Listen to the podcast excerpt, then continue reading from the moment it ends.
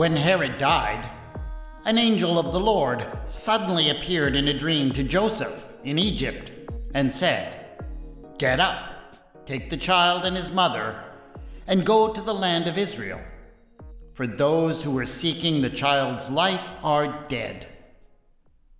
Then Joseph got up, took the child and his mother, and went to the land of Israel. But when he heard that Archelaus was ruling Judea in place of his father Herod, he was afraid to go there.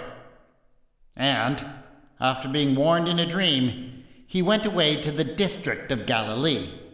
There he made his home in a town called Nazareth, so that what had been spoken through the prophets might be fulfilled. He will be called a Nazarene. I have long struggled with the end of the story of the birth of Jesus as it is told in the Gospel of Matthew. But not necessarily for the reason you might think. It's not because of the whole incident of the slaughter of the innocents. Yes, I know that there is absolutely no historical evidence, outside of the Gospel of Matthew, for such a massacre, and that historians doubt that it ever happened. But that is not what bothers me. I also know that that episode is absolutely horrific. And even if that massacre didn't happen, it is absolutely the kind of atrocity that Herod the Great was famous for. But that is not what bothers me either. Unfortunately, such terrible slaughters have happened again and again throughout the history of the world, and we need to face up to that truth. What I have some issues with is the very end of the story. Matthew tells us that when Mary and Joseph were on their way back from Egypt, where they had taken refuge from King Herod's massacre, they made a sudden course correction. They were heading back to their hometown in Bethlehem, and they decided to redirect towards Nazareth in Galilee instead. So, what is wrong with that? Well, it does contradict the Christmas story that we know and love from the Gospel of Luke. Luke says that Mary and Joseph were always from Nazareth, and that the only reason Jesus was born in Bethlehem was because they happened to have traveled down there for the census. Here, Matthew is saying something quite different. That the couple had always lived in Bethlehem, but that, after they returned from Egypt, they made a new home in Nazareth. You see, both gospel writers had a problem that they needed to solve with their story. They knew, everybody knew, that Jesus came from Nazareth in Galilee. Many people, that's the only thing they knew about him. But they needed to tell a story of Jesus being born in Bethlehem because they knew that that was where the Messiah had to be born. Luke solved that problem with his famous story of the census. Matthew does it with this story of a course change on the way back from Egypt.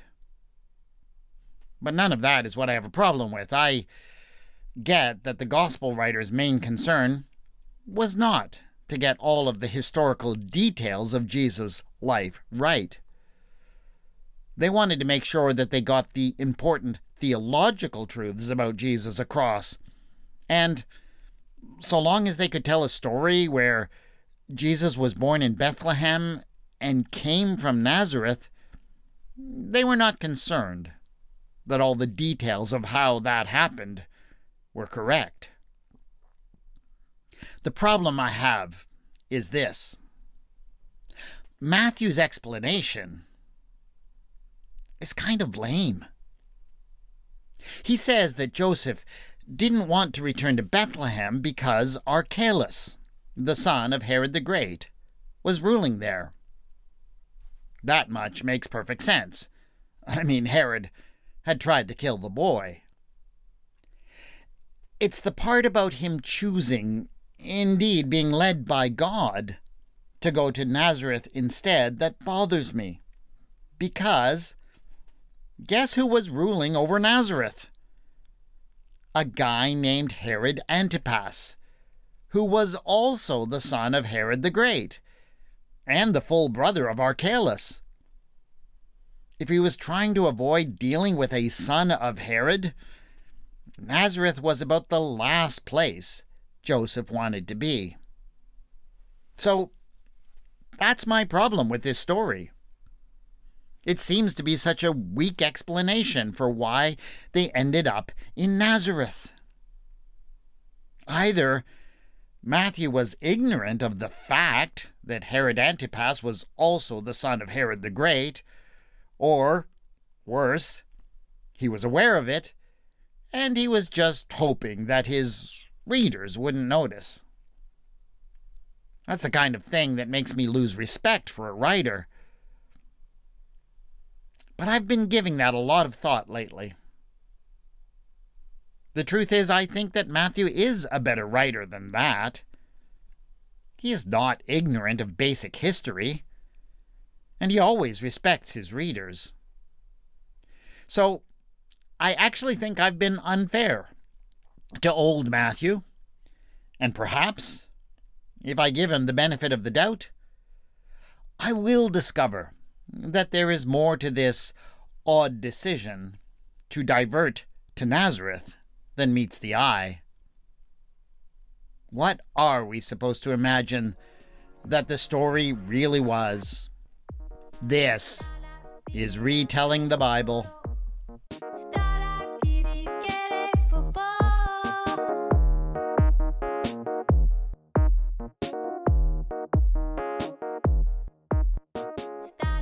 Episode 7.1 A Funny Thing Happened on the Way Home from Egypt.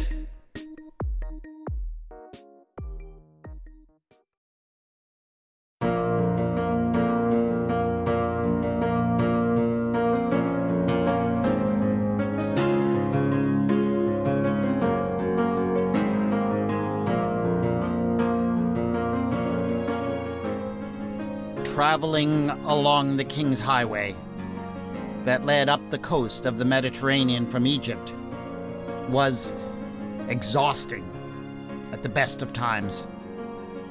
But it was doubly so when traveling with a toddler. Are we there yet? Are we there yet? Jesus would ask again and again until Joseph started to feel his sanity fray. What could he say but that there were still many days yet to go? He didn't blame the boy for being in a hurry. How many times had he told Jesus the stories of his hometown, of the house that he had been born in, and the noble family that he belonged to? Of course, Jesus was eager to be there.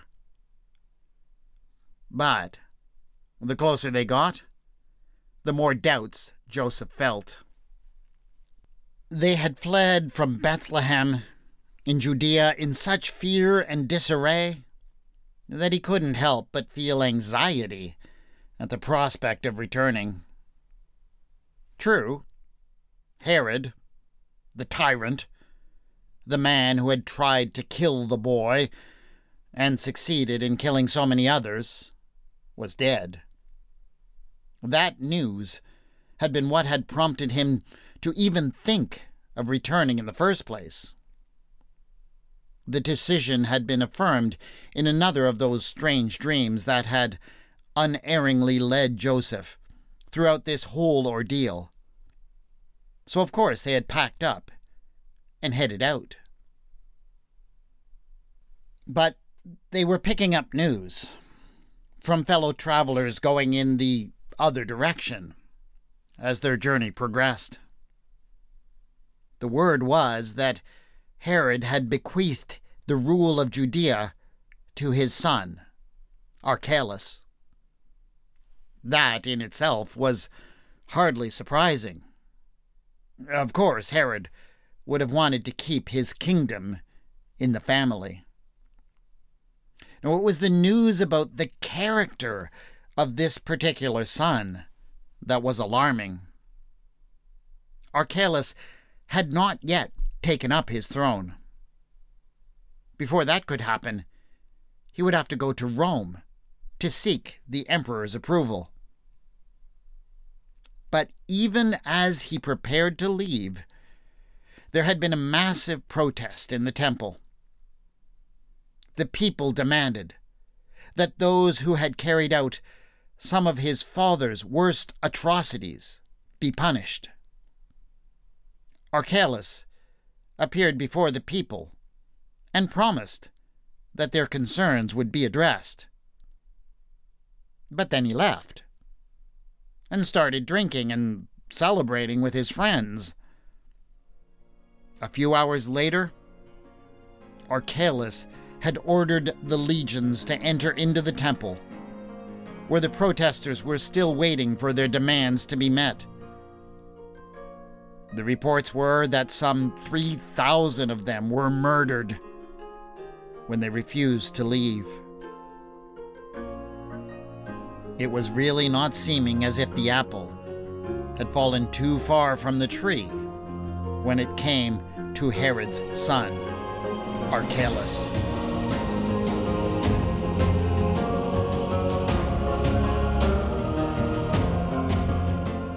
Joseph was tormented with indecision. Every step he was taking brought him closer to Judea and seemingly to the clutches of the son of Herod. What should he do? Should he stop? Should he turn around? Had the dreams finally failed him? More news from Judea was spreading. It seemed that Archelaus had now left Judea for Rome, where he would plead with the emperor to receive his kingdom. But he was not the only one who was going. Here was the surprising part. It seemed that a lot of people had decided that Archelaus would not make a very good king. It might have had something to do with those 3,000 dead bodies in the temple. That rulers have opponents is not necessarily news. You get into a position of power, and I can almost guarantee that someone will hate you for it. What was really astonishing in this case was that people were doing something about it. An entire delegation had set sail for Rome to stand in opposition to the very idea of Archelaus receiving his kingdom. And here was the really amazing part. His biggest opponent was none other than Archelaus's own brother, Herod Antipas, the ruler of Galilee. He was going to stand before the emperor and tell him that his own brother must never be king. When Joseph heard that, it made his head spin. He was used to a world in which powerful people just got their way, in which no one would speak up to those who had power and demand that they do better. Was it possible that Herod Antipas was different? Could he actually be the kind of ruler that cared about things like justice?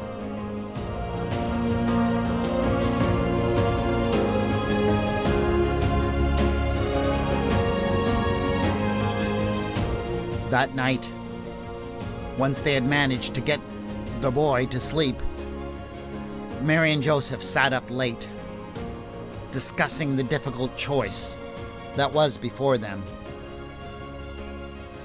Joseph laid out all of his concerns to his wife, who immediately understood as she had been hearing all of the same rumors and stories that he had. She, like any mother, had strong feelings about the need to protect her only son. We already know that this Archelaus is the same kind of monster that his father was, she said. He has shown it to the world. I don't want to live away from Bethlehem, away from my family and yours. I don't want to lose the house you built for us there either. But I will never feel safe if I know that Jesus is within the reach of a man like Archelaus. But I also know that Jesus has to be raised among his people. And so I am not willing to go farther afield than Galilee, where I've heard that there are many Jewish communities. But what of the Herod who now rules there? Joseph wondered. He is no less a son of the tyrant. How can we know that Jesus will be safe from him? We can't, Mary admitted. But if he opposes his brother, who does such horrible things, how can he be worse than him?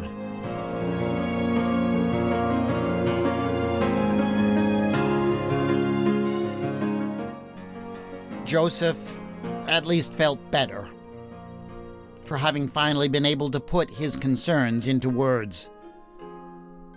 But he still felt unsure about what to do as he prepared to sleep that night. Mary's words had at least made him feel as if they might find a way through this whole mess. As he drifted off to sleep, it was Mary's words. How can he be worse? That echoed through his mind. He didn't recall what he dreamt that night. But when he awoke, he just felt better about the Galilean option. And so, when the family finally arrived within the bounds of Archelaus' kingdom, they turned away from the main body of travelers, most of whom were heading for Jerusalem, towards the north.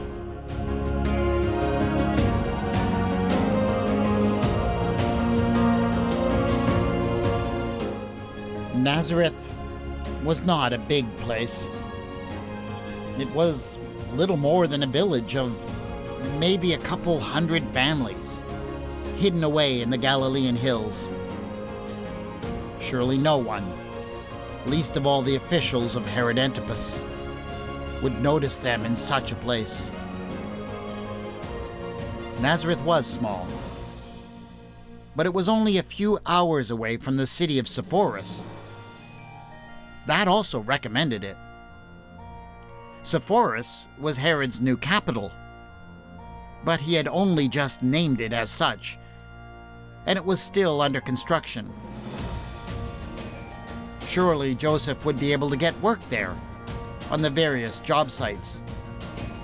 Even better, so desperate would people be for the labor that he could probably work under the table.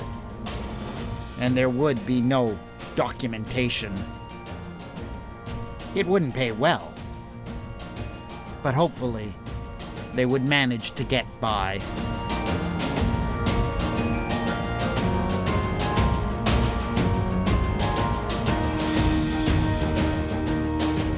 Mary and Joseph had been right about Archelaus. His rule over Judea quickly went from bad to worse, and they often heard reports of his cruelty even in Nazareth. So extreme was his evil that by the time that Jesus came to the age when he was responsible to keep the law for himself, the Romans had had enough. They took his kingdom from him and exiled him far away in the west. I wish I could say that Herod Antipas was better. And maybe he was from the Roman point of view. But he was hardly lacking in his own evil and cruelty.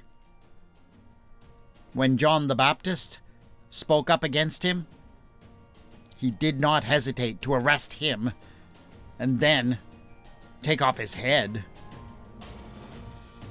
And when eventually Jesus came to his attention, he vowed to kill him too. Of course, he wouldn't get the chance to do that. But that is another story. So, I'm not entirely sure that Mary and Joseph's choice worked out for the reasons that they had in mind. But you know how it is. You have to make a choice because you are forced to. Somehow, it seems, the choices that we make have a way of working their own way out.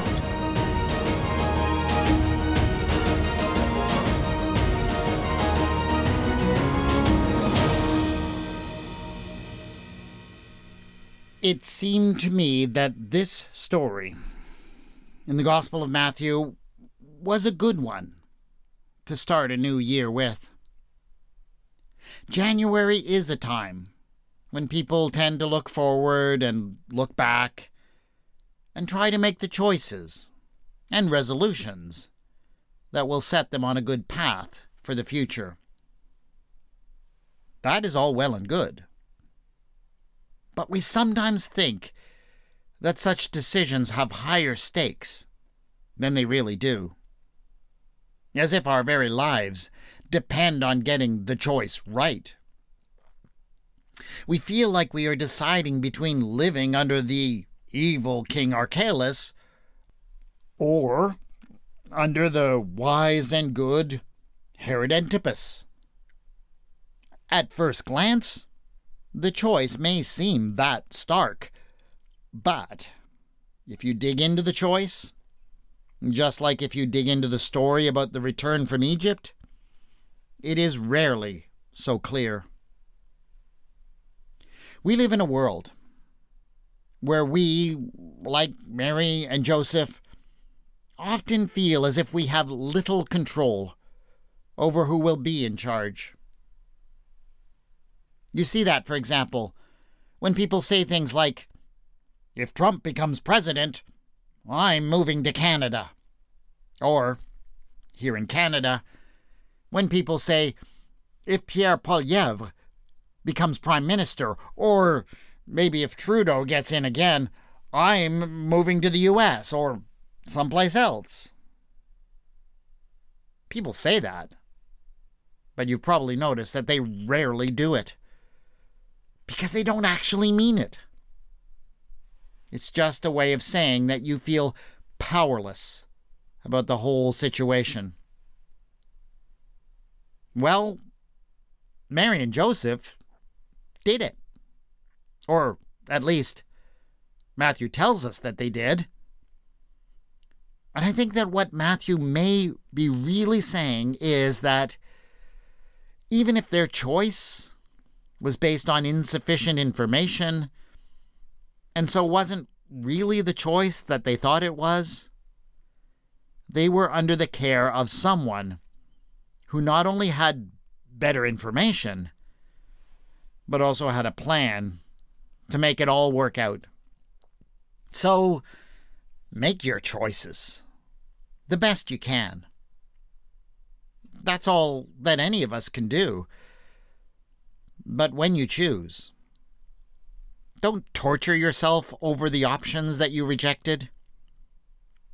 That doesn't serve anyone well. Go forward with confidence. Or, to use another word for the same thing, with faith. Sure, things probably won't work out exactly as you anticipated, but maybe they'll lead to something magnificent that you never planned on. Happy New Year. That is it for this episode of Retelling the Bible. Please subscribe so you can get the next episode in a couple of weeks. And do leave a review on your podcast provider to help other people find and appreciate this podcast. The theme music for the podcast is Da by Kevin MacLeod. And the mood music for this episode is, appropriately, The Road Home by Alexander Nakarada. The music is licensed under the Creative Commons and can be found at filmmusic.io. You can contact me on Twitter at Retelling Bible and on the Facebook page Retelling the Bible. Show notes for this episode have been posted at retellingthebible.wordpress.com. Thanks again to my Patreon supporters who back this podcast. You are amazing people. If you'd like to join them or discover the benefits they receive, go to patreon.com slash retelling the Bible. This is Retelling the Bible, and I have been your storyteller, W. Scott McAndless.